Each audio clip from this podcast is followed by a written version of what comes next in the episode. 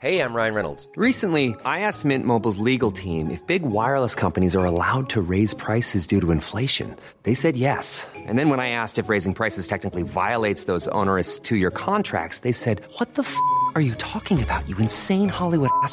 So to recap, we're cutting the price of Mint Unlimited from $30 a month to just $15 a month. Give it a try at mintmobile.com slash switch. $45 upfront for three months plus taxes and fees. Promo rate for new customers for limited time. Unlimited more than 40 gigabytes per month. Slows. Full terms at mintmobile.com. Ce soir, édition spéciale sur la mobilisation contre la réforme des retraites à la Concorde, à Paris, mais aussi ailleurs dans d'autres villes de France et sur la journée parlementaire historique. Alors, c'est un moment qui restera dans l'histoire de l'Assemblée nationale, ce moment où, hué par les députés qui chantaient là aussi la Marseillaise, la Première ministre engage le gouvernement sur le 49-3, sur la réforme des retraites adoptée pourtant ce matin au Sénat. Hier, encore, le porte-parole du gouvernement assurait ne pas vouloir passer en force. Échec politique, avec une arme démocratique, gouvernement qui n'arrive pas à avoir une majorité, crise de régime, comment analyser ces instants politiques? L'édito de Mathieu Boccoté. Alors qu'Emmanuel Macron passe en force, nous garderons un œil pendant toute cette émission sur la place de la Concorde où des milliers de manifestants se sont mobilisés devant le Parlement. Pourquoi le gouvernement ne voulait pas utiliser le 49.3 Quelles sont les conséquences? On se rapproche ou on s'éloigne d'une éventuelle dissolution? Que peut-il se passer maintenant? Que peuvent donner les trois motions de censure, censure en cours? L'analyse de Guillaume Bigot. Tous les regards se tournent vers LR. Faut-il applaudir ou regretter leur attitude? Unis avec la majorité pour voter au Sénat, désunis paradoxalement au Parlement. Quel est leur rôle à l'Assemblée aujourd'hui? En sortiront-ils grandis? Comment en est-on arrivé là? LR ont-ils signé leur disparition ou au contraire leur réveil? Vont-ils voter l'une des trois motions de censure, celle du RN, celle de la NUPES ou la transpartisane? LR n'est plus faiseur de loi, le décryptage de Charlotte Dornelas. C'est donc la démocratie parlementaire qui aura le dernier mot, a déclaré Elisabeth Borne à l'Assemblée nationale après l'engagement du 49-3. Pourtant, un rassemblement, je vous le disais, s'est organisé, place de la Concorde, notamment devant l'Assemblée nationale. La rue aura-t-elle le dernier mot? Quel est le symbole de cette place de la Concorde? Louis XVI Les Gilets jaunes? La Révolution de 1848 Les symboles ont un sens, le sens de l'histoire, c'est ce que nous rappellera Marc Menant. Une heure pour prendre un peu de hauteur sur l'actualité ce soir, mais aussi la vivre en direct avec vous. C'est parti.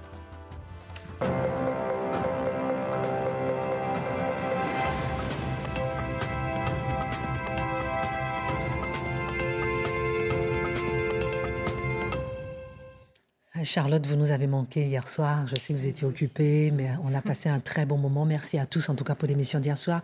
Merci à vous de nous avoir permis de faire un record. Restez avec nous ce soir parce que c'est très important ce qui se passe en ce moment et nous allons vivre toute l'actualité en direct. Regardez déjà, place de la Concorde à Paris, ce qui se passe en ce moment même. À Marseille, un rassemblement. À Lyon, à Poitiers, à Grenoble, des rassemblements quasi spontanés après le 49-3 engagé à l'Assemblée nationale. Et puis écoutez maintenant, juste avant Mathieu Boccoté, ce moment qui restera dans l'histoire, ce moment où Elisabeth Borne ne peut pas parler puisque les députés entonnent la Marseillaise.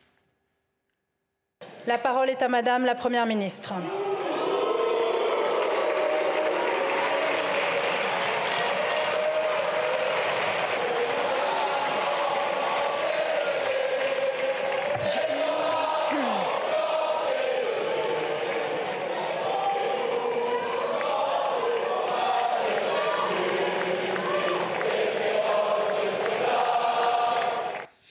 Resterons pendant toute cette émission connectés avec l'actualité. Hier encore, Mathieu Bocoté, le gouvernement pensait qu'il aurait une majorité. Le gouvernement, par crainte d'être mis en minorité, a donc engagé le 49.3 sur le texte de la réforme des retraites. Alors, on va revenir déjà sur cette journée et pour mieux essayer de comprendre quelle pourrait être la suite des événements. Alors, c'était le suspense des derniers jours, je dirais même des dernières semaines. Hein. C'était la question qui revenait en boucle. Est-ce que le gouvernement devra faire usage du 49-3 ou est-ce qu'une majorité se dégagera? Et ce qui est drôle, c'est que tous les commentateurs politiques qui se prennent pour des devins, qui disaient c'est évident, il y aura une majorité, il faut en finir avec ce théâtre, eh ils sont un peu désavoués par la réalité aujourd'hui ça ne veut pas dire qu'il n'y avait pas de majorité potentielle à l'Assemblée. C'est-à-dire que cette majorité était à ce point incertaine que le gouvernement a décidé de ne pas prendre le risque d'aller vers l'Assemblée. Il y a un élément qui est central à travers cela, c'est que c'est un geste d'autorité. Un geste d'autorité dans un contexte, au-delà de la réforme des retraites, un contexte, une configuration politique très particulière. Revenons il y a à peu près un an à peu près un an, lorsque on voit le résultat de la, euh, de la présidentielle et des législatives, on se dit, mais on va assister à un basculement du pouvoir inédit dans la Ve République. Le pouvoir bascule vers le Parlement et l'exécutif n'aura plus véritablement... Il va avoir un pouvoir, certes, mais il va devoir faire accorder bien plus de place qu'à l'habitude au Parlement. Que veut dire aujourd'hui ce 49-3? C'est que l'exécutif reprend la main, reprend la main en disant finalement euh, l'Assemblée, ben, le Parlement parlera, mais le Parlement ne tranchera pas et on ne soumettra même pas cette question à l'Assemblée. Ce qui est particulier à travers cela, puis on a l'occasion de le dire souvent, c'est une réforme qui en elle-même avait un caractère technique, mais qui s'est chargée d'une dimension politique et sociale et idéologique telle ces dernières semaines, ces derniers mois, que finalement, cette réforme ne portait plus seulement sur les retraites. Cette réforme devenait le symbole de mille fractures françaises. Et c'est chargé de toutes ces crises, de toutes ces tensions, que le gouvernement décide d'aller sur le mode du 49-3 donc là, ce geste d'autorité masque en fait une véritable faiblesse. C'est un gouvernement qui est dans une psychologie d'assiégé. C'est un gouvernement qui finalement ne se croit plus capable d'agir. Alors il me dit oui, mais c'est une possibilité technique dans la Constitution, le 49.3. C'est évidemment très vrai. Puis il y a une histoire de l'usage du 49.3. Mais dans les circonstances présentes, ça devient, quoi qu'on en dise, le signe d'un gouvernement qui propose une réforme désavouée par le deux tiers des Français, dans un contexte où 80% des Français se disent en colère sociale, eh l'utilisation du 49.3 dans ce contexte ne peut avoir qu'une signification un peu autoritaire entre guillemets.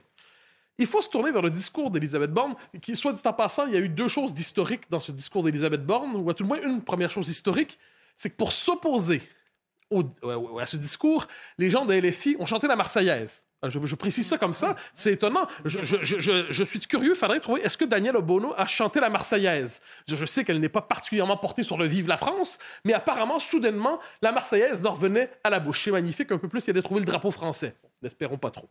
Euh, le discours d'Elisabeth Borne n'est pas sans intérêt parce que c'est une distribution de blâme aux uns et aux autres. D'abord, LR. Elle dit globalement, vous manquez de courage. Vous manquez de courage parce que vous êtes d'accord avec notre réforme, vous voudriez aller encore plus loin, mais vous ne vous êtes pas rallié à nous. Vous manquez de courage. Condamnation de la France insoumise. Vous manquez de civisme. Vous n'avez pas permis. Il y a un côté maîtresse d'école. Hein. Vous n'avez pas permis de faire en sorte que ce débat se déroule de manière civilisée. C'est inacceptable. Le RN, ça c'est quand même pas mal. Vous avez été trop poli. Vous avez été trop poli. Vous auriez dû être des, mal, des, des malotrus. Vous auriez dû vous comporter comme des brutes à l'Assemblée. Mais puisque vous êtes poli, puisque vous avez respecté les codes parlementaires, eh bien là, vous donnez l'impression que les vrais méchants, ce sont les gens de la France insoumise. Mais où est le rôle de chacun dans la distribution du théâtre républicain? Dire, le RN se comportait, même du SOP l'avait dit pendant un temps, de manière plus républicaine que LFI. Ça tourne de manière, ça, ça tournoie d'une forme de brouillard dans l'esprit de la Macronie, quoi qu'il en soit. Et on le reprochait au RN de caché. Mais le RN, est-ce que j'en sais, c'est pas caché. Il faisait des propositions dans le cadre du jeu parlementaire sans aller dans la rue. Si n'importe quel autre parti aurait proposé ça, on aurait célébré son esprit républicain, mais là, on disait c'est un masque posé. Le fascisme rampant porte le masque de la respectabilité parlementaire. Encore. Euh, ensuite, ce qui est intéressant, elle nous dit il y avait une majorité à l'Assemblée. C'est ça qui est assez fascinant. Il y avait une majorité. Mais cette majorité n'a pas pu s'exprimer parce que chacun était prisonnier de l'esprit partisan. Mais si chacun avait pu voter en son âme et conscience, cette majorité se serait manifestée. Ira-t-elle jusqu'à dire, à la manière d'Olivier Véran, qu'il y a même une majorité dans le pays? Vous savez, à partir d'un certain moment, dans, l'audace rhétorique, il ne faut pas se gêner. Hein. Moins on respecte les faits et plus on peut être poétique. Ensuite, et là, elle nous dit que néanmoins l'Assemblée va valider ça. Comment? En disant il y aura des motions de censure. C'est l'occasion pour vous, les oppositions, de nous, de, de nous casser, de nous démettre. Votez la motion de censure. Si vous ne votez pas la motion de censure, c'est bien la preuve que vous êtes finalement d'accord avec la réforme. Alors, comme quoi, à ce niveau, on est rendu dans la, la construction d'arguments où on ne convainc que soi-même, et encore là, et encore là. Mais c'est le débat, c'est le débat. Alors, j'ai souvent utilisé la formule crise de régime ces oui. derniers temps. Euh, et on me disait non, tu exagères. Moi, je, pense sincèrement. Avant même la présidence. Ah ben, je sais, mais parce que je pense qu'elle se dessine en France depuis plusieurs années. Et là, on a un point d'accélération d'une crise qui se déploie sur une trentaine d'années. Je reviendrai au dernier point de chronique, mais simplement sur le plan factuel en ce moment. Des institutions qui, objectivement, quoi qu'on en pense, puis j'insiste, même si on est favorable à cette réforme, parce qu'il y a beaucoup de gens qui se disent que cette réforme-là peut être défendable en elle-même, mais dans le contexte, elle perd en valeur. Quoi qu'il en soit, les institutions ne représentent plus le pays. Elles ne parviennent plus à représenter le pays. Il se peut que le pays ait tort, il se peut que la majorité des Français se trompent. Il n'en demeure pas moins que si en démocratie on prête une valeur à la capacité des institutions de représenter les courants qui représentent un pays, qui composent un pays, là, il y a un problème. Ensuite, c'est une réforme imposée contre la majorité de la population. Et là, qu'est-ce qui s'est passé quand on a compris que la majorité ne basculerait pas du côté pro-réforme? Et là, il y a un argumentaire, on l'a entendu de la part du patronat, mais pas seulement, qui disait c'est la grandeur du politique que d'oser aller contre la majorité populaire lorsqu'il le faut. Et là, on, sort, toujours l'argument joker, la peine de mort avec François Mitterrand. Si François Mitterrand avait dû se fier à la majorité des Français, il y aura encore la peine de mort aujourd'hui. Ben, aujourd'hui, de la même manière, s'il fallait écouter la majorité des Français, eh ben, on n'oserait pas faire cette réforme absolument nécessaire.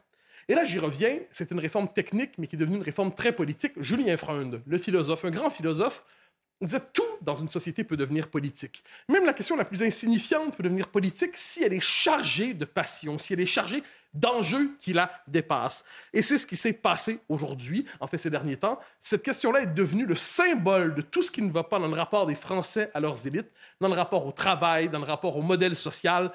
Alors prenez tout ça ensemble, ça fait une crise. Deux réactions que je nomme juste avant, pour terminer ce premier point.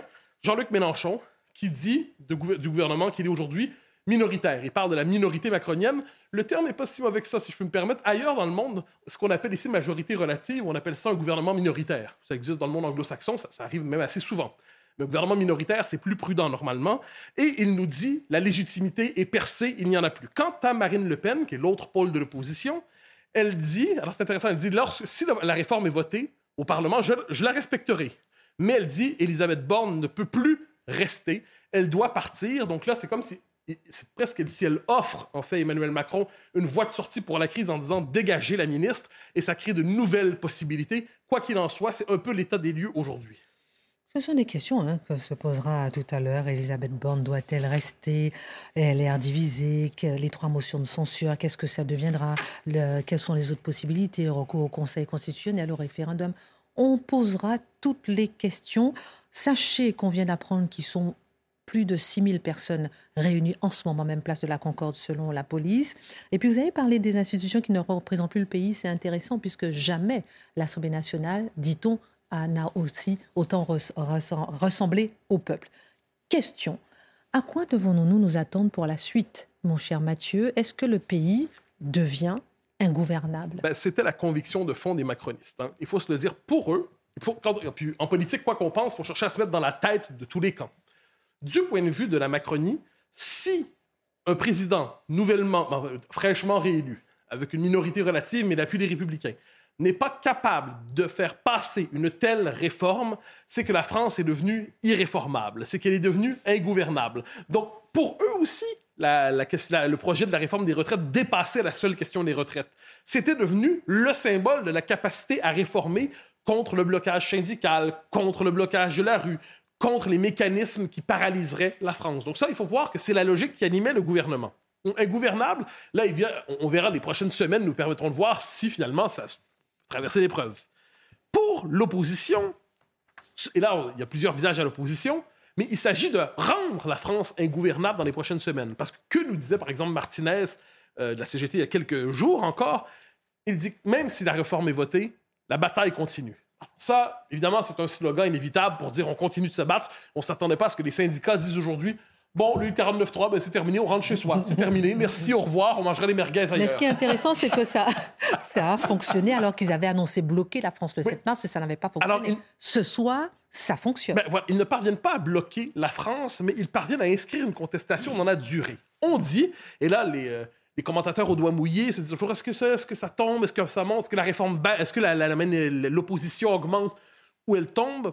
Et là, ce qu'on peut voir, cela dit, c'est que même si l'opposition s'affaiblissait dans la durée, c'est-à-dire si elle ne mobilisait pas autant de gens, si le front syndical ne se rassemblait pas, si l'intersyndical se brisait, il n'en demeure pas moins qu'un tel mouvement, qui a sa dynamique propre, et ça partout dans le monde, même s'il devient plus minoritaire, il peut se radicaliser. Donc, c'est la possibilité de la violence, c'est la possibilité pour certains jusqu'au boutistes de se dire on mène la bataille jusqu'au bout parce qu'on n'est pas capable d'arrêter. D'autant que c'est le propre des passions politiques. Quand les passions politiques, ça vous transforme. Vous levez le matin, vous êtes au service d'un idéal à majuscule, quel que soit cet idéal, vous n'avez pas envie de rentrer à la caserne ensuite. Cela dit, cela dit, les syndicats, dans les circonstances, est-ce que leur union va tenir? Je pense que c'est une vraie question. Euh, dans quelle mesure peut-elle tenir? Parce que qu'est-ce qui s'est passé sur le plan politique? Alors que la NUPES s'est campée dans la gauche radicale, les syndicats étaient pilotés par Laurent Berger. C'était lui la figure du rassemblement syndical et il représente une forme de gauche modérée. Donc, la gauche... Et là, vous voyez le paradoxe. La gauche radicale dominait le Parlement, la gauche modérée dominait la rue. Bon, mais qu'est-ce que ça va donner dans les prochaines semaines? Est-ce que Laurent Berger va demeurer la figure centrale? Parce que lui ne voudra pas aller dans une dynamique de radicalisation. D'autres manifs viendront, on, verra la suite. Ensuite, la question qui se pose pour la motion de censure et tout le reste, ben, c'est que, feront toutes ces oppositions avec le RN? Euh, La, la logique du cordon sanitaire est telle qu'ils refusent de s'allier à des gens qui pensent à peu près comme eux, mais à qui ils ont prêté une personnalité diabolique. Comme soit même, les- euh, comme en quoi même les interdits idéologiques des dernières années structurent encore l'opposition à la retraite aujourd'hui. Mathieu, est-ce que vous ne sous-estimez pas la possibilité d'un autre scénario? C'est-à-dire que le théâtre des dernières semaines se termine, finalement, et que la France reprenne son rythme ordinaire après cette soirée C'est tout à fait pas. Cette soirée, j'en sais rien. Quelque soit, c'est possible. hein. C'est-à-dire, c'est, facile de, pro- de prophétiser la catastrophe. Et si les circonstances nous démentent, on explique pourquoi on avait raison, mais finalement, les circonstances se sont trompées, donc on avait raison, même si on a eu tort. si, si je pensais comme ça, je travaillerais sur une autre chaîne. Et, et on me dirait humaniste et respectable. Euh, bon, quoi qu'il en soit, quoi qu'il en soit, euh, c'est pas à exclure, mais c'est à ce moment-là que l'histoire est une boussole intéressante. La France est un peuple politique, on le répète toujours, sans savoir exactement ce que ça veut dire.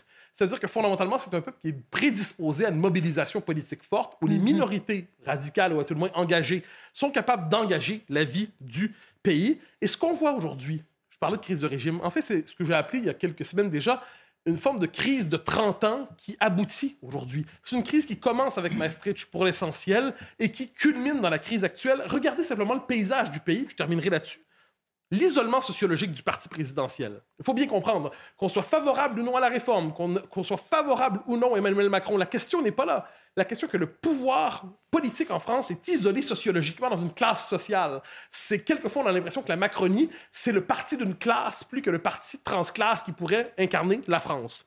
Crise démographique en deux temps. La crise intergénérationnelle et aussi le fait de la crise démographique qui vient du changement démographique du pays et qui change le rapport à l'État social. Vous savez ce que disent les Danois, il faut jamais l'oublier.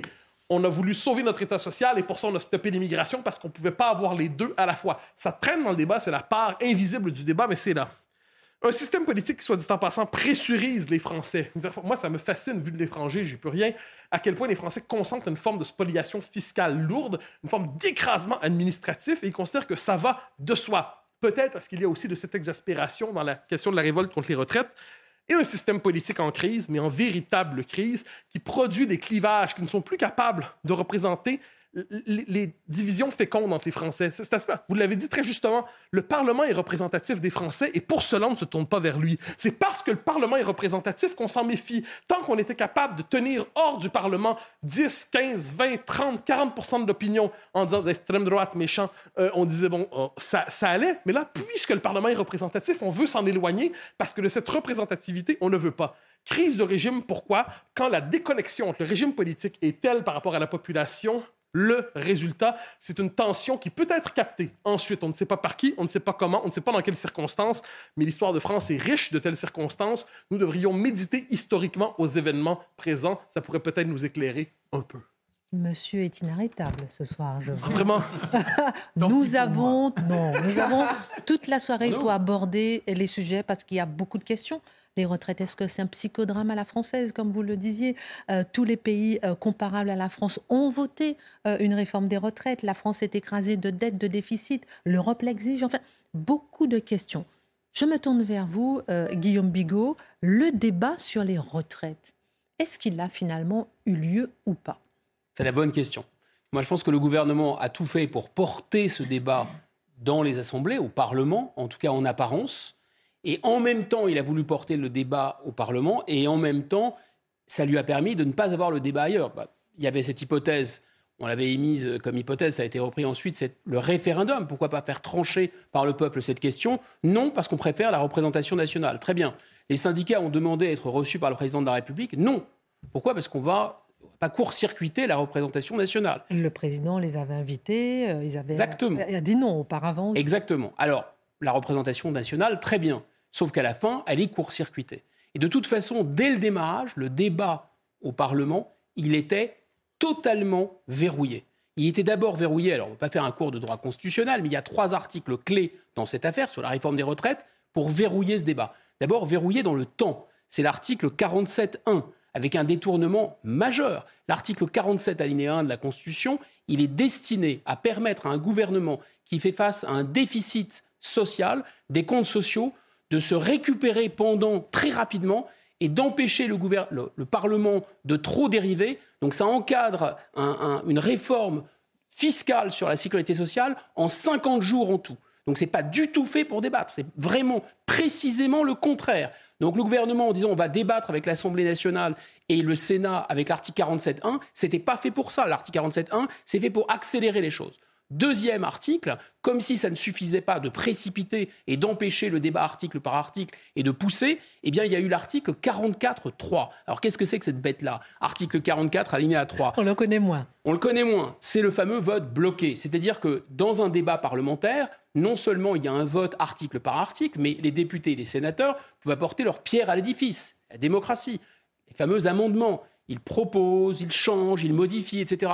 Là, terminé avec l'article 44 alinéa 3 sorti par le gouvernement, eh bien le gouvernement fait le tri dans les amendements qu'il veut et c'est qu'il ne veut pas poubelle, pas débat non plus. Mais surtout, tout ce cinéma était destiné à ne pas sortir le fameux article 49.3, parce que là, pour le coup, c'est le joker complètement anti-parlementaire. Là, c'est fin du débat. On ne débat plus. Le gouvernement fait une sorte de chantage institutionnel. C'est-à-dire que vous ne votez pas pour ou contre une loi, vous votez pour ou contre moi je mets ma tête, moi, le gouvernement, sur le bio. Si vous refusez mon texte, ça veut dire que vous faites sauter le gouvernement. Et si vous faites sauter le gouvernement, vous risquez vous aussi de sauter, parce qu'il risque d'y avoir dissolution derrière. Donc vous voyez, il y, avait tout ce en même temps pour ne pas débattre avec les autres, pour organiser soi-disant le débat avec la représentation nationale, mais en réalité, en réalité, tout ça pour ça, à la fin, ils ont tombé le masque et de toute façon, on a vu qu'il n'y a pas eu de débat parlementaire.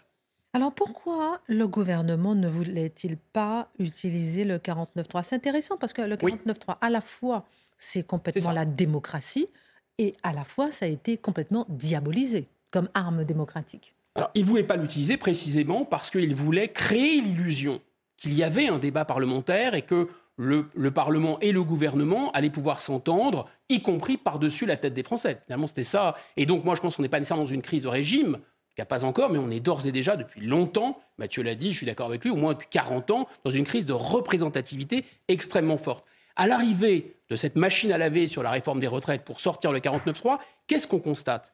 D'abord, on a abîmé la représentation nationale et on l'a sacrément abîmée. Regardez ce qui s'est passé. Les députés RN ont reçu, pour empêcher un vote, ils ont reçu des alertes, des fausses alertes, on ne sait toujours pas qui les a envoyées, pour dire il y a vos proches qui sont à l'hôpital. C'est bien de le rappeler. Merci. On a vu la NUPES qui a organisé la ZAD. mais c'est n'importe quoi. C'était devenu une cour de récréation. On a vu M. Ciotti qui n'est pas capable de tenir ses troupes. Donc là, il n'y a pas d'organisation parlementaire avec des groupes parlementaires, des groupes politiques. Donc tout ça est parti, pardon l'expression, complètement en sucette. Donc l'antiparlementarisme, effectivement, était à l'intérieur du Parlement. Deuxième, et en effet, il y a eu un contraste entre le peuple qui s'est tenu et les représentants qui se sont souvent roulés par terre. Deuxième euh, argument très important, tout ça pour ça. Parce qu'en réalité, négocier avec LR, négocier pour obtenir une majorité alors qu'ils avaient une majorité très relative, en fait, un gouvernement minoritaire, Mathieu l'a rappelé, il a fallu passer à la caisse. Et l'un, l'une des raisons de, de vouloir passer à tout prix cette réforme des retraites, c'était de faire 17 milliards d'économies. 17 milliards d'économies, les concessions ont presque coûté 10 milliards. Vous vous rendez compte? Donc ils sont passés à la caisse, ils ont payé pour avoir des concessions et pour obtenir le ralliement de LR, et à la fin, ils n'ont pas obtenu les gains, puisqu'ils sont obligés de passer par le 49.3, et donc finalement, ils ont payé, mais ils n'ont rien obtenu en échange. Donc bâton, pardon, plutôt carotte avec ces concessions, carotte aussi parce que Mme Panot dit euh, qu'elle va, qu'elle a, qu'elle, a des preuves que M. Le Maire aurait euh, promis des subventions en échange de votes qui ont été achetés, etc. Bah, tout ça va vraiment salir la démocratie en réalité. Et surtout le bâton, la dissolution. Le président l'a dit, vous ne votez pas mon texte, dissolution. Et donc à la fin, tout ça pour ça. Donc on se dit qu'évidemment, c'était pour passer par le 49.3, il lui fallu passer tout de suite par le 49.3, ce qui n'avait rien de scandaleux. La dissuasion française 1960 a été adoptée par le 49.3, la CSG 1991 a été adoptée par le 49.3, le 49.3 a été adopté 20 et quelques fois par Michel Rocard, ça n'a rien d'un de non démocratique. En revanche, là, évidemment, Mme Borne, qui se faisait fort d'obtenir une majorité qu'elle n'a pas obtenue, elle, évidemment, elle va porter le chapeau. Ça, c'est sûr et certain. Maintenant, pourquoi ça n'a pas passé? Pourquoi ça n'est pas passé? Simplement parce que non seulement les gens de LR retournaient en circonscription et qu'ils ont bien compris que c'était, il y avait le feu finalement à la plaine, mais même euh, les amis de M. Macron, les philippistes, enfin les soi-disant amis euh, de M. Macron, certains n'ont pas voté, n'étaient pas sûrs du tout. Les béroutistes non plus n'étaient pas sûrs. Et mieux encore, à l'intérieur même de la majorité présidentielle, à l'intérieur même de Renaissance, on commençait à avoir des doutes. Donc on voit bien que ce château de cartes est en train de s'écrouler. Que va-t-il se passer si le 49.3 ne permet pas d'adopter la réforme? Alors il y a deux hypothèses. Soit, c'est quand même le plus probable, euh, il n'y a pas de motion de censure. Parce que je rappelle le mécanisme, lundi, il va y avoir un vote, et lundi, ce sera à prendre ou à laisser. Autrement dit, la confiance sera accordée ou ne sera pas accordée. Donc, si finalement la confiance est accordée, s'il n'y a pas de motion de censure qui est votée, ça veut dire que ça a pour effet de faire voter le texte et le texte va passer. Cette fameuse réforme des retraites va passer automatiquement. Le narratif du président de la République, c'est quoi? C'est que après la tempête des réformes des retraites, on va arriver dans les Alizés, euh, vous voyez, au milieu de, il y aura le soleil, la mer sera calme, etc. Autre narratif, après le, le salé, il y aura le sucré. Donc là, on va passer à la, à la période sympa de, du reste du quinquennat. La réforme sur l'immigration, par exemple. Alors, réforme sur l'immigration. Parfait. Réforme sur l'immigration, énorme iceberg. Énorme iceberg. On n'est pas du tout dans les Alizés, là. Pourquoi? Parce que LR, ils vont évidemment se faire un plaisir de se, de se racheter une conduite. Et ils vont évidemment pas faire passer cette réforme sur l'immigration sur l'immigration. Mais ce qui est intéressant, c'est qu'en même temps, ça va mettre le feu à la NUPES, en plus, cette histoire. Et le SNU, vous pensez que la NUPES va voter le SNU Vous pensez même que les gens du RN vont voter le SNU pas sûr. En revanche, il est probable que les lycéens et les étudiants soient dans la rue. Vous pensez qu'il va y avoir une majorité des deux tiers au Congrès, à Versailles, sérieusement, de députés, de sénateurs pour voter les réformes constitutionnelles du président Macron? Mais c'est une énorme blague. En réalité, je pense que le, quinquennat, il est terminé. On va pas se raconter l'histoire. À l'heure qu'il est, si tant est qu'il ait jamais commencé, il est terminé. Il y a une raison très simple. C'est qu'en fait, le président Macron a été élu sur une soi-disant révolution pour rejeter tout ce que les Français détestaient. Mais ils ont découvert, les Français, à la supercherie. C'est-à-dire qu'en fait, le, président Macron, la majorité macronienne, le c'est la quintessence du bloc élitaire, en réalité. C'est vraiment ce que les Français ne voulaient pas. Or, la réforme des retraites, c'est justement le type de réforme où il y aurait pu y avoir une majorité assez facile du bloc élitaire. Autrement dit, la réforme des retraites, c'était le pain blanc du président. Et eh bien, même celui-là, il n'a pas pu le manger. Alors moi, je pense qu'il est possible, effectivement, qu'il y ait maintenant une défiance qui soit votée. Ce n'est pas probable, mais c'est juste possible. Le président de la République lui dit que ce n'est pas très inquiétant.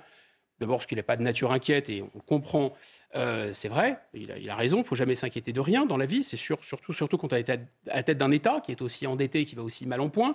Blague à part et ironie à part, il dit, lui, à qui veut l'entendre, que ce sera la fin de LR et qu'il va réaliser une FUSAC, vous savez, une fusion-acquisition, sans doute ce qu'il a appris dans les banques d'affaires. Voilà. Et peut-être qu'il aura un consultant en chef qui s'appelle Nicolas Sarkozy, qui va l'aider à mettre la main sur ce qui reste de LR. Et ça sera beaucoup plus confortable pour lui parce qu'il aurait une majorité. On parle de LR avec Charlotte dans un instant. On va, alors je ne vais pas défleurer ce sujet que je laisse volontiers à, Charlotte. Mais grosso modo, moi, je ne sens pas ça, même s'il y a des sondages, il faut être honnête, qui disent qu'en fait, il y aura quasiment la même majorité s'il y a une dissolution. Je ne crois pas. Je crois qu'il y a une dynamique qui est très défavorable au président de la République, qui a été enclenchée par cette séquence retraite. En réalité, que les Français sont absolument furieux contre l'utilisation, avec l'utilisation du 49.3, ça crée une sorte de précipité, de prétexte à une nouvelle euh, épisode de fièvre hexagonale, comme la France en a tant connu euh, au cours de son histoire. Mais surtout, je pense que rien ne changera le fait que 80% des Français sont contre. Et quand bien même 100% des 20% qui sont pour, 20, 100% des 20% qui sont pour votent pour, M. Macron n'aura pas, pas, de majorité, et même il n'aura pas de majorité non plus, si même que 50%, disons, des 80% de Français qui sont contre votent euh, à nouveau pour les législatives qui dureront 40 jours d'ailleurs. Moi, je pense qu'on arrive, on risque d'arriver à une chambre doublement introuvable. On avait comparé, souvenez-vous, avant l'élection présidentielle, on a dit que M. Macron allait se représenter, qu'il allait gagner, qu'il n'aurait sans doute pas de majorité. J'avais appelé ça Mac Macron, vous savez, en référence à Mac Mahon et la chambre introuvable. Donc je pense que cette prophétie se réalise. M. Macron va devenir une sorte de Mac Macron. Il y aura deux chambres introuvables, introuvables pour lui, parce qu'il n'aura plus de majorité relative. Il n'aura même pas un gouvernement minoritaire. Faudrait quand même. Ça veut dire que son groupe demain, après dissolution, s'il y a dissolution, il ne sera pas le premier groupe. Ça, je vous mets mon billet qu'il ne sera pas le premier groupe.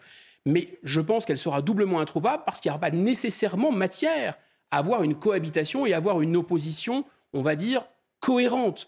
Euh, l'addition d'un RN qui aurait monté, d'une NUPES qui aurait stagné ou un peu monté, ça ne fera pas une cohabitation. Et il n'y aura pas de combinaison, de combinatoires qui pourront gouverner.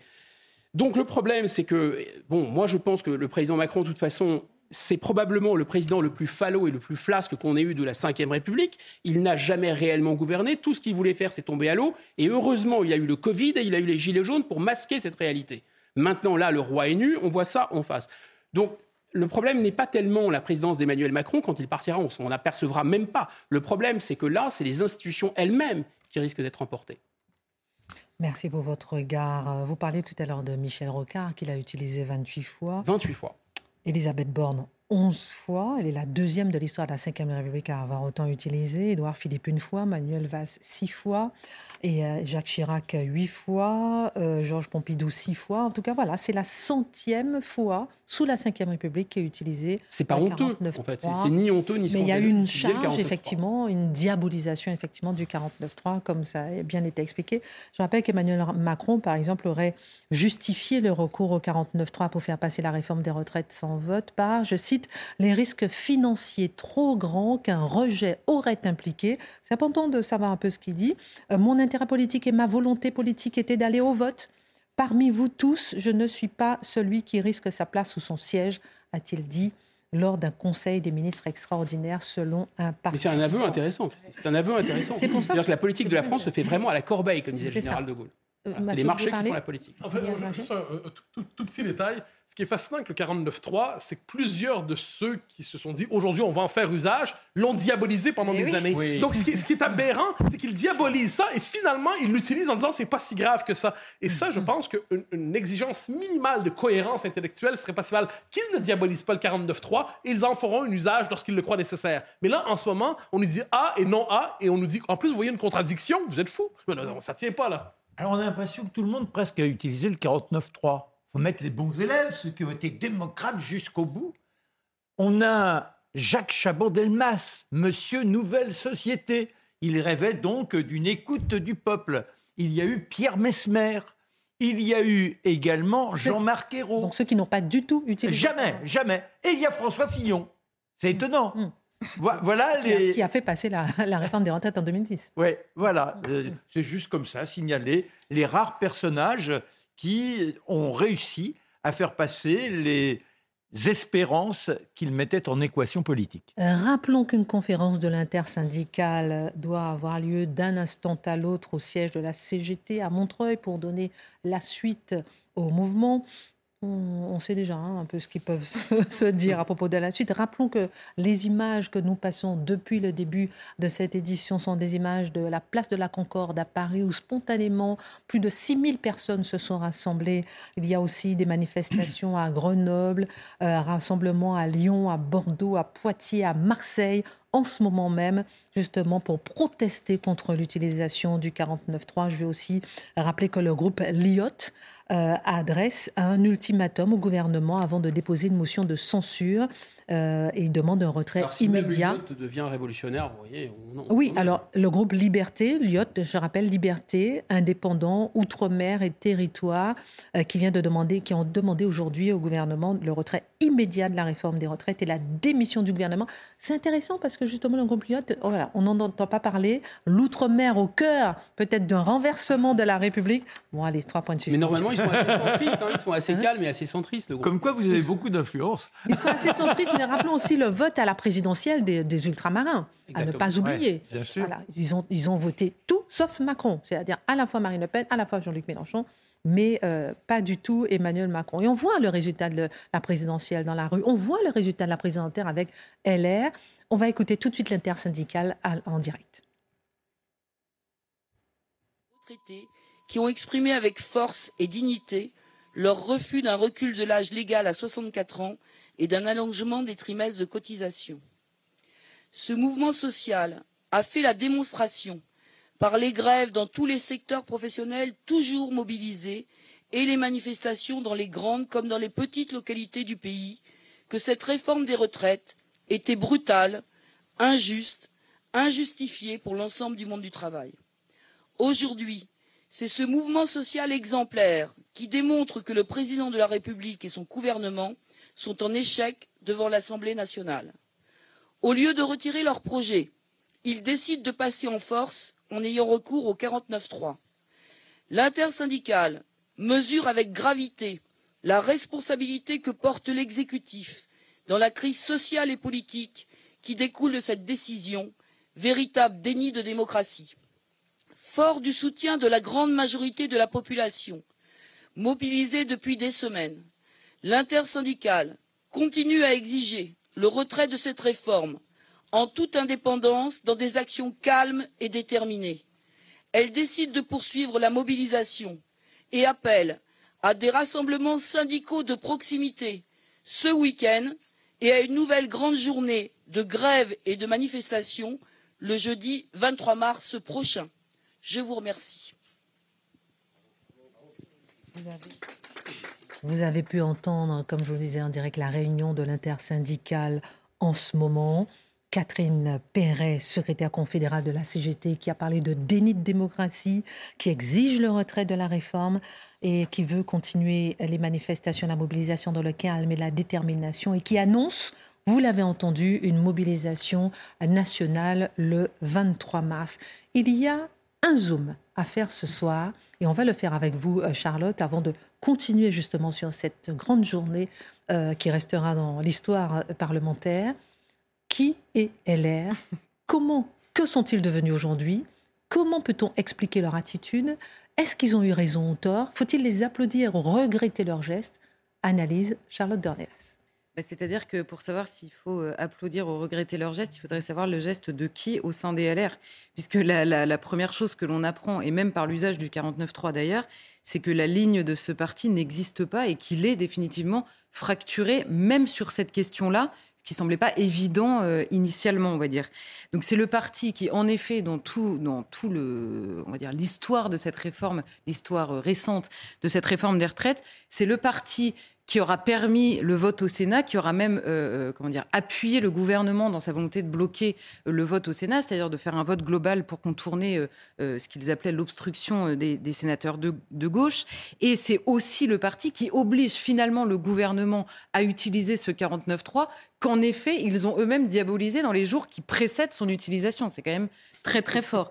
Et alors, contrairement à ce que disait Elisabeth Borne tout à l'heure et que nous rappelait Mathieu, c'est précisément parce qu'il n'y a aucun esprit partisan chez LR qu'ils ont été obligés d'utiliser le 49.3. Elle dit on est obligé de le faire parce que euh, certains se sont cachés derrière l'esprit partisan. C'est même pas la question de l'esprit partisan, c'est même la question du- de la ligne du parti qui, en l'occurrence, chez LR, n'a pas tenu. Alors, le recours, paradoxalement, on va dire, le recours au 49.3 du gouvernement permet de ne pas trop exposer cette fracture des LR. Il pourrait le faire oublier très vite en disant finalement, le seul sujet, c'est le 49.3, mais ça change pas grand-chose au bourbier dans lequel ils sont. Alors les LR étaient déjà mal en point avant cette réforme des retraites, et ce projet a finalement révélé beaucoup de problèmes en interne.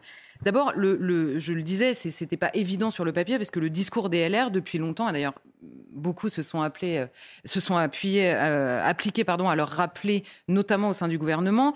Dans le discours des LR et depuis des années, on entend la défense du travail, la lutte contre l'assistanat, la question de travailler plus, de faire travailler plus, et la question de la retraite jusqu'à 65 ans. Et oui. Eux disaient jusqu'à 65 ans. Donc sur le papier, Et cette depuis réforme longtemps. et depuis longtemps. Donc sur le papier, cette réforme économique, elle était faite pour eux. Et en même temps, les députés LR, ils sont élus dans l'opposition à Emmanuel Macron, c'est-à-dire les députés LR, ils sont élus dans des circonscriptions où les électeurs ont préféré LR à Emmanuel Macron quand même. Donc cette question de l'opposition, comment vous l'incarnez à partir du moment où cette réforme ressemble à celle que, dont vous parlez depuis des années, mais n'est pas non plus la vôtre et n'est pas non plus exactement euh, celle euh, que vous avez voulu. Par ailleurs, dans les régions, et je crois que c'est Guillaume qui le rappelait, dans les régions, et ça explique très bien la partie des députés LR qui ne voulaient pas voter cette réforme, ce sont des régions où les scores du RN ou de la gauche sont extrêmement forts. Donc les députés LR, ils voient leurs électeurs et ils n'ont pas tous les mêmes électeurs en fonction euh, des endroits où ils sont élus et certains de leurs électeurs sont clairement opposés à cette réforme telle que proposée euh, par Emmanuel Macron. Pourquoi? Parce que cette réforme, dans l'esprit à la fois d'un électeur LR et donc d'un député potentiellement LR, elle s'est révélée incomplète par rapport à ce que eux auraient pu proposer. Il y a eu la question de l'injustice, la question des mensonges, et au final, LR peut pas nous dire c'est une réforme qu'on a toujours défendue, alors qu'ils ont été les premiers pendant tout le, débat autour de cette réforme à vouloir la modifier à tous les à tous les coins de ligne. C'est donc pas la réforme qu'ils voulaient euh, initialement. Donc finalement, à la fin, on a un peu de mal à suivre. Mais le discours qui prévaut sur le comportement de LR dans la bouche, notamment de la Macronie, il est assez biaisé, puisqu'on nous dit finalement Emmanuel Macron a été élu, il a été élu notamment avec cette réforme euh, dans son programme, et donc il est parfaitement fondé à le faire, puisque la majorité lui a donné euh, cette voie-là. Et par ailleurs, il peut le faire avec les députés LR, qui eux aussi ont été élus. Mais alors il y a deux choses. D'abord, c'est vrai que sur le papier, tout était euh, clair, a priori. A priori, mais d'ailleurs c'est tellement clair qu'il y a eu besoin d'un 49.3 au dernier moment. et, et- non, mais parce qu'en fait, en fait, ce discours-là, il est biaisé pour plusieurs raisons. D'abord, un, évidemment, que Emmanuel Macron lui-même, qui passe de 65 à 64 de- pendant la campagne, qui précédemment avait expliqué que passer à 64 ans, ça aurait été, c'était de l'hypocrisie parce que ça n'était pas ça le sujet, qui avait proposé une première réforme qui n'était pas celle-là, qui a changé plusieurs fois de discours sur la raison du financement de cette réforme, sur la raison de la nécessité de cette réforme. Il est évident que quand vous avez une élection qui se passe avec la guerre en Ukraine à la sortie du Covid et avec Marine Le Pen au second tour, il y a beaucoup d'électeurs d'Emmanuel Macron qui n'avaient pas vraiment la réforme des retraites euh, dans la tête, ce qui n'empêche rien à la fameuse légitimité institutionnelle d'Emmanuel Macron, mais il y a une différence, et Mathieu nous le rappelle suffisamment souvent, entre la légitimité institutionnelle et la pertinence, on va dire, euh, populaire de cette réforme. Et puis penchons-nous du côté des LR pour le coup, puisqu'on nous dit oui, les LR ont toujours proposé cette réforme. Mais les choses ont un peu changé, c'est-à-dire que le moment où LR a triomphé avec son discours sur le travail, c'est Nicolas Sarkozy. C'est là que ça triomphe et Nicolas Sarkozy parlait beaucoup, un, d'assistanat et de travailler plus pour gagner plus. Donc d'encourager les actifs. Là, c'est pas la question d'encourager les actifs en leur disant si vous travaillez plus, vous allez gagner plus puisque on veut faire reposer, on veut valoriser, on va dire l'effort du travail. Là, la question c'est de dire déjà aux gens actifs, c'est encore sur vous que l'effort va reposer. D'abord, ce sont deux choses différentes. Ensuite, depuis, euh, de- euh, depuis 2007 et l'élection de Nicolas Sarkozy, le pays a un peu changé. On a eu une crise sanitaire pendant laquelle l'argent a quand même coulé à flot, évidemment. Et puis, je noterai que ces dernières années, certes, LR avait un discours euh, sur le travail et sur la réforme des retraites, mais d'ailleurs, LR a perdu les élections.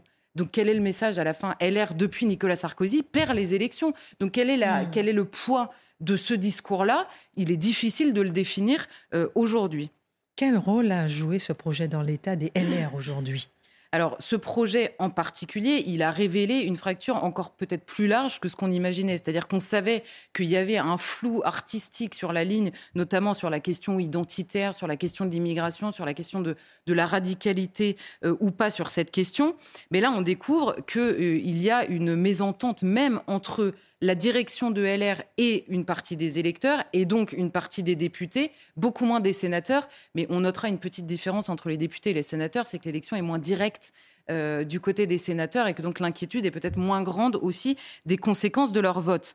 Or, on a eu, euh, au moment du, du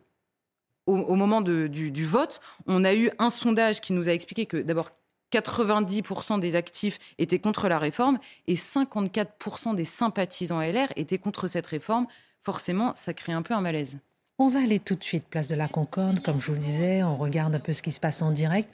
Plus de 6000 personnes. Jeanne Cancard, vous êtes sur place. Les tensions commencent à se faire sentir. Que se passe-t-il concrètement?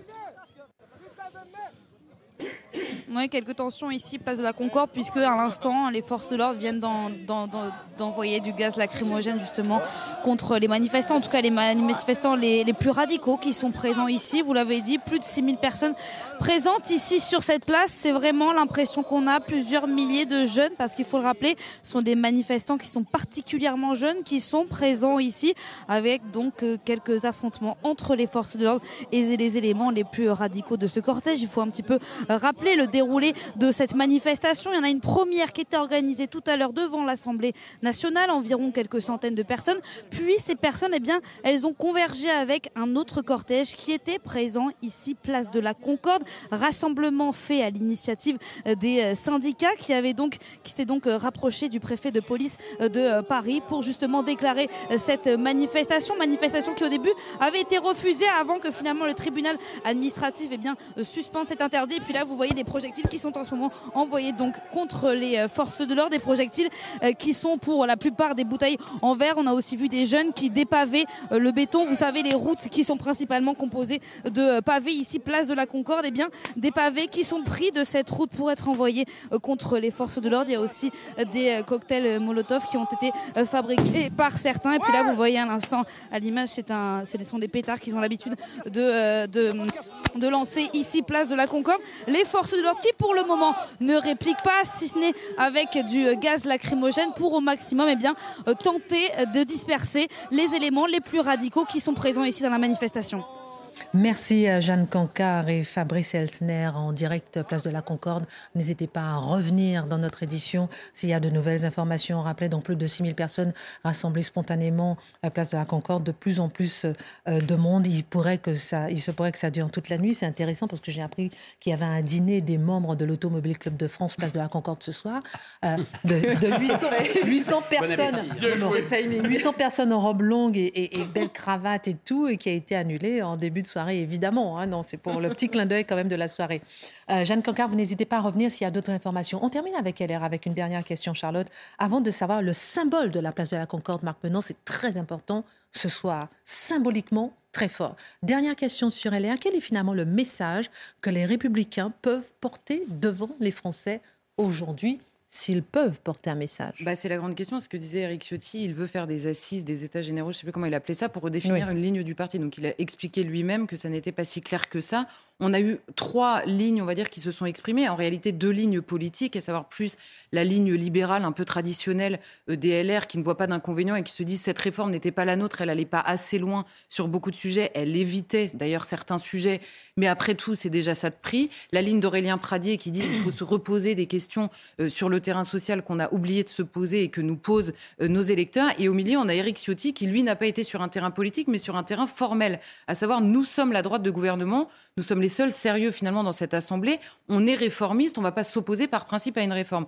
Honnêtement, la question peut se reposer exactement de la même manière sur la question de l'immigration, puisqu'ils vont vouloir être le poids dans cette réforme, puisque Gérald Darmanin, on le sait, a perdu plusieurs arbitrages en face d'Elisabeth Borne. Alors, est-ce que ce seront les mêmes à ce moment-là? Euh, Ça, l'avenir nous le dira.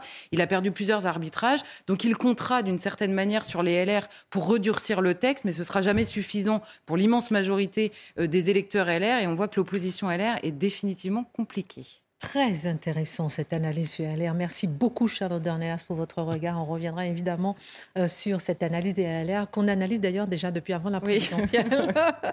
Marc Menant, très symbolique, place de la Concorde. Rappelons qu'à Paris, là nous sommes au devant l'Assemblée nationale. La place de la Concorde est très symbolique. Pourquoi? Alors, si on fait l'histoire, au départ, il y avait des marécages et on a décidé de le roi Louis XV, d'aménager les lieux. On envisage déjà d'avoir une superbe statue qui serait dressée. Et l'inauguration, elle se fait en 1770 avec le mariage du dauphin. Vous savez, celui qu'on appellera plus tard Louis XVI. Louis XVI et Marie-Antoinette. Et un formidable feu d'artifice. C'est le moment où la foule est en véritable, je dirais, osmose avec la joie royale. Et paf, Bon, là, il y a une C'est pas la joie ce soir. hein, pas Non mais, non, mais attendez, c'est parce que ça se commence par un drame. Ah, C'est-à-dire que la fusée retombe sur la foule et il y a plus de 70 morts. Ah. C'est un moment d'une douleur extrême. Voilà le début de la place de la Concorde. Et il ne faut pas l'oublier. J'aime bien les symboles comme ça. Et ce mariage, donc, qui commence par un drame épouvantable, on sait comment il se termine. Et ceux qui, un jour, seront dressés sur cette place et qui, malheureusement, verront leur tête rouler dans le panier, c'est le roi et Marie-Antoinette. Il y aura plus de 1190 exécutions pendant la terreur sur la place de la Concorde. Et le roi Louis XVI, sa tête, c'est là qu'elle tombe. Marie-Antoinette aussi. Danton, Robespierre. Voilà la place de la Concorde. Vous voyez, on a, quand on, on est en allégresse, qu'on se promène à ces endroits, qu'on fait des selfies, il faut de temps en temps essayer d'imaginer la douleur, comment, de façon répétitive, elle se manifeste. Mais n'oublions pas, vous l'avez dit, c'est juste à côté de l'Assemblée nationale. Quand la grogne se fait, forcément, on a tendance à se précipiter vers ce lieu, car les députés trônent en cet endroit. Il faut chercher à les influencer, les Trois Glorieuses. Eh bien, encore la place de la Concorde, encore de la violence, encore des morts. 1848, même chose. Et alors il faut relire euh, Chose vue de Victor Hugo, qui nous raconte comment on vit ces événements, la police qui tire, les hommes qui tombent. La place de la Concorde, en 1934, le 6 février, que se passe-t-il? On a un gouvernement, n'oublions pas, hein, la crise financière de 1929, le chômage qui ne cesse de grossir, le pays qui va très très mal, la troisième République qui ne connaît que des spasmes, des gouvernements qui tombent. je, je me permets de vous Oui. interrompre parce qu'on va retourner vous parler de de la Concorde, puisque la police est en train de charger Jeanne Cancard, c'est cela? Oui, c'est ce que vous voyez, Christine, en direct en ce moment sur les images de Fabrice Elsner, la police qui vient de charger les éléments les plus radicaux de cette manifestation, qui tente eh bien des exfiltrations de cette manifestation, de ces éléments euh, radicaux, pour procéder donc à des interpellations, puisque depuis tout à l'heure, on sent que la tension elle monte un peu étant donné que vous en avez euh, plusieurs, plusieurs centaines qui ont préparé des projectiles pour lancer contre euh, les forces de l'ordre, que ce soit des pavés, des, bouteilles en verre qui sont utilisées à leur encontre, énormément aussi euh, de, pétards, de, cocktails Molotov qui ont été fabriqués par ces éléments radicaux. C'est toujours difficile, évidemment, de distinguer les manifestants, on va dire classiques, et ces éléments radicaux, même si on peut dire aujourd'hui bien que la moyenne d'âge de ces manifestants, elle est très jeune. Il y a du gaz lacrymogène qui a été envoyé par les forces de l'ordre, façon pour eux évidemment de euh, les disperser au maximum. C'est toujours un petit peu compliqué de vous parler dans ces conditions-là. Mais ce qu'on peut dire aujourd'hui, maintenant, il est près de 20h, mais c'est que la tension est montée d'un cran, clairement ici, place de la Concorde. Est-ce que finalement euh, la charge de la police réussit finalement à disperser ou pas les manifestants Est-ce que c'est efficace? Tu me sers trop, je peux plus parler. C'est extraordinaire. Alors disons, que- disons que- que, ça, ça- ça eh arrive oui, en tout cas à les maintenir un petit peu. Pardon, excuse-moi, je, vous ai entendu, ouais, Christine. Disons que cette charge de la police, ça permet de les maintenir à distance, mais seulement quelques secondes, quelques minutes, mais malheureusement, étant donné que les éléments les plus radicaux de cette manifestation sont toujours présents, eh bien, ils ne comptent pas s'arrêter là, ils comptent aller à l'affrontement avec les forces de l'ordre, et donc c'est l'objectif de ces forces de l'ordre qui sont présentes ici, que ce soit les CRS, la Brave qui est aussi déployée, eh bien, c'est de repérer pour interpeller euh, ces éléments les plus euh, radicaux, mais tant eh bien que cela n'est pas fait, c'est compliqué pour eux de, euh, de pouvoir les mettre totalement à distance, puisque vous le voyez en ce moment, vous le vivez sur, sur ces images qui sont donc euh, en direct ici de la place de la Concorde, les plus, on va dire, euh, les plus virulents, même parfois les plus assidus, parce qu'il y a des personnes qui viennent clairement, non pas évidemment vous en doutez, pour manifester, mais bien pour s'en prendre aux forces de l'ordre, et bien ces personnes-là, elles sont constituées de plusieurs groupes, ces groupes qui sont toujours difficiles, difficiles à diviser par la police. euh, Jeanne. Merci beaucoup, euh, Jeanne Cancard, pour ces informations en direct. On va rester avec euh, ces images sur ce qui se passe en ce moment même, place de la Concorde. Je vous disais, plus de 6000 personnes sont réunies. La police est en train de charger pour essayer de disperser les manifestants. Et on était en train de parler du symbole, justement. Et, j'étais en train d'évoquer, Christine, ce qui se passait ce 6 février. Et je parlais des forces de l'ordre, je parlais des convergences. Alors, ce sont des mouvements que l'on dit d'extrême droite qui se sont regroupés et qui veulent prendre l'Assemblée où le nouveau gouvernement vient d'être institué. C'est le gouvernement Daladier. Et ils n'en veulent pas. Et il y a également le colonel On parlait Larocque. de 1934. à l'époque. 1934. 6 février 1934. Oui, oui, oui. Et pourquoi j'ai dit quoi? Non, non, non, je rappelle D'accord. juste. non, comment on fait un saut dans l'histoire et Oui, l'actualité oui, bien sûr. rappelle, Non, mais, et en plus, les images sont presque en écho. Il y a presque un, Mm. un effet miroir. Avec euh, l'agression, forcément, des forces de police de la part des manifestants, car ils veulent, en 1934, vraiment créer le chaos. Et ils sont extrêmement déterminés. Ils prennent des boulons qu'ils jettent contre les gardes à cheval. On a également ceux qui ont des éléments de, pour couper les jarrets des bêtes qui s'effondrent. Et forcément, la réplique, elle est terrifiante. Là, ce ne sont pas des gaz, c'est à l'arme que l'on répond. Il y aura des dizaines de morts. Voilà ce jour-là. Et si le colonel Larocque prenait la décision d'associer ses troupes qui sont du côté de l'Assemblée alors que les autres se trouvent sur la place de la Concorde, s'il disait rejoignons-les, eh bien, ce jour-là, il y a véritablement la révolution. Mais le colonel Larocque se veut légaliste et il ne permet pas eh bien, cette fusion qu'aurait été la fusion du chaos. Mais vous voyez, c'est quand même un lieu.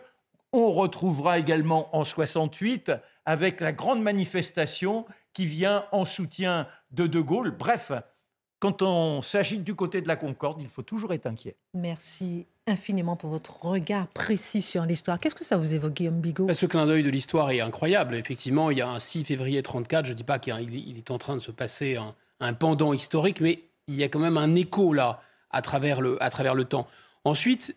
Et, et je, je, Mais je t'en prie une seconde. Je prie. C'est- ça conduit à quoi? Ça conduit à 1936. Exactement. C'est-à-dire que là, on est dans la déstabilisation jusqu'au moment où il faut aller euh, à la, à la Mais ce qui est fascinant aussi, c'est que le terme concorde en sciences politiques, ça a un sens précis. La Oui. paix, c'est vis-à-vis des ennemis à l'étranger, vis-à-vis des nations étrangères. La concorde, c'est ce qui doit régner à l'intérieur d'une cité, à l'intérieur d'un pays, sur un territoire avec un peuple.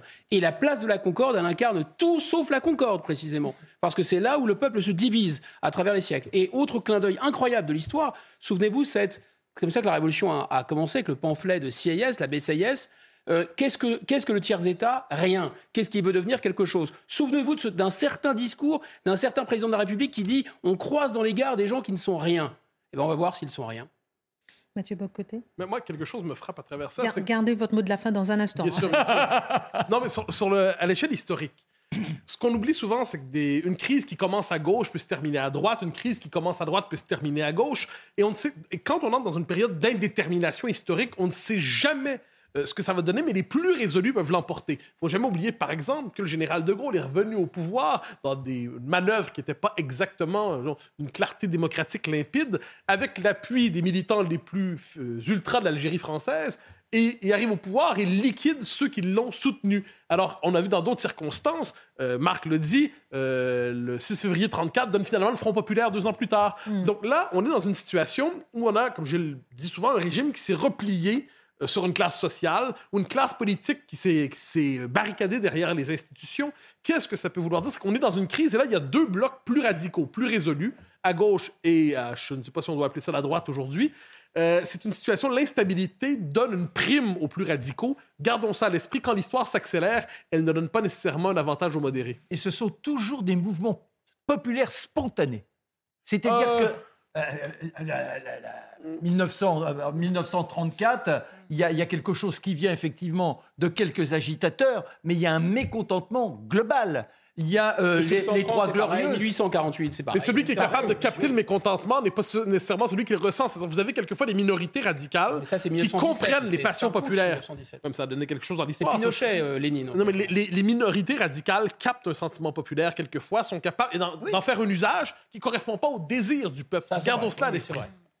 Quand on sent le pouls euh, de la place de la Concorde à Paris, capitale de la France, maintenant, que peut-il se passer demain? Que peut penser le président de la République?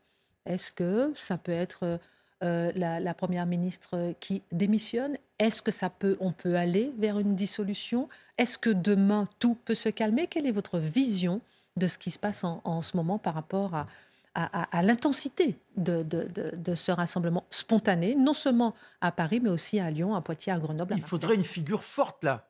Quand on est dans une telle fragilité, quelqu'un se dresse en disant Allez, on y va. Or, malheureusement, le président Macron a montré justement qu'il était plutôt dans telle la girouette, celui qui cherche le vent et dans quel sens se tourner. À partir de là, sa situation est extrêmement embarrassante. C'est un euphémisme. La mobilisation va continuer, selon vous? Alors d'abord, tout, tout dépend de lundi. Lundi, il va se passer quelque chose de fondamental. Ça- Analyse Ah et bah vote oui. sur les euh, trois motions de censure. Exactement. Donc là, si la motion de censure passe, pour le coup, on bascule dans autre chose. Voilà. Là, il y a vraiment un phénomène historique. Sinon, je pense que le délitement peut être très long et, euh, et on est sur un, sur un toboggan qui peut durer assez longtemps.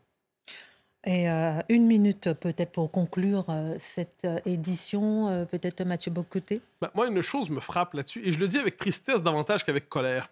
Mais j'ai l'impression qu'une partie significative des élites françaises ne comprennent plus leur propre peuple.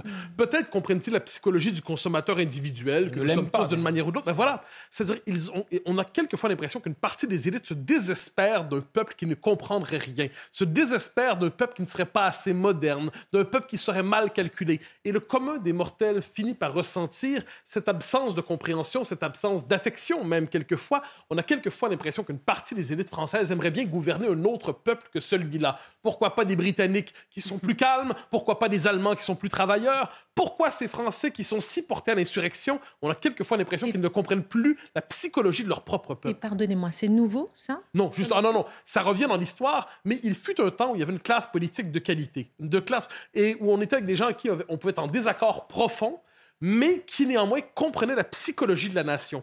Moi, ce qui m'a frappé dans cette crise depuis le début, c'est que les porteurs du projet euh, de la réforme des retraites ne parvenaient même pas à convaincre ceux qui étaient favorables à leur projet. Ils, parvenaient à convaincre ceux qui étaient plutôt favorables à leur projet de s'en tenir éloignés tellement ils en faisaient une mauvaise pédagogie, tellement ils le portaient maladroitement, politiquement. Et de ce point de vue, c'est une incompétence.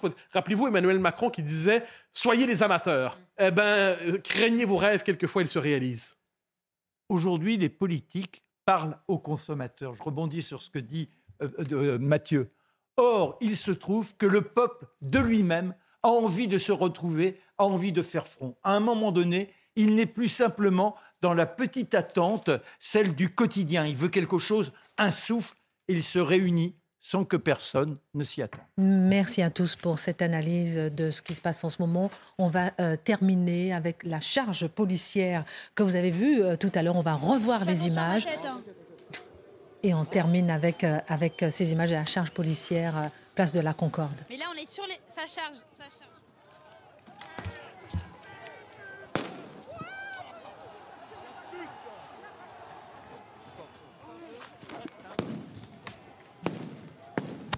Merci à tous. Dans un instant, Pascal Pro pour la suite euh, de l'actualité. Merci à tous et euh, excellente suite de programme sur CNews.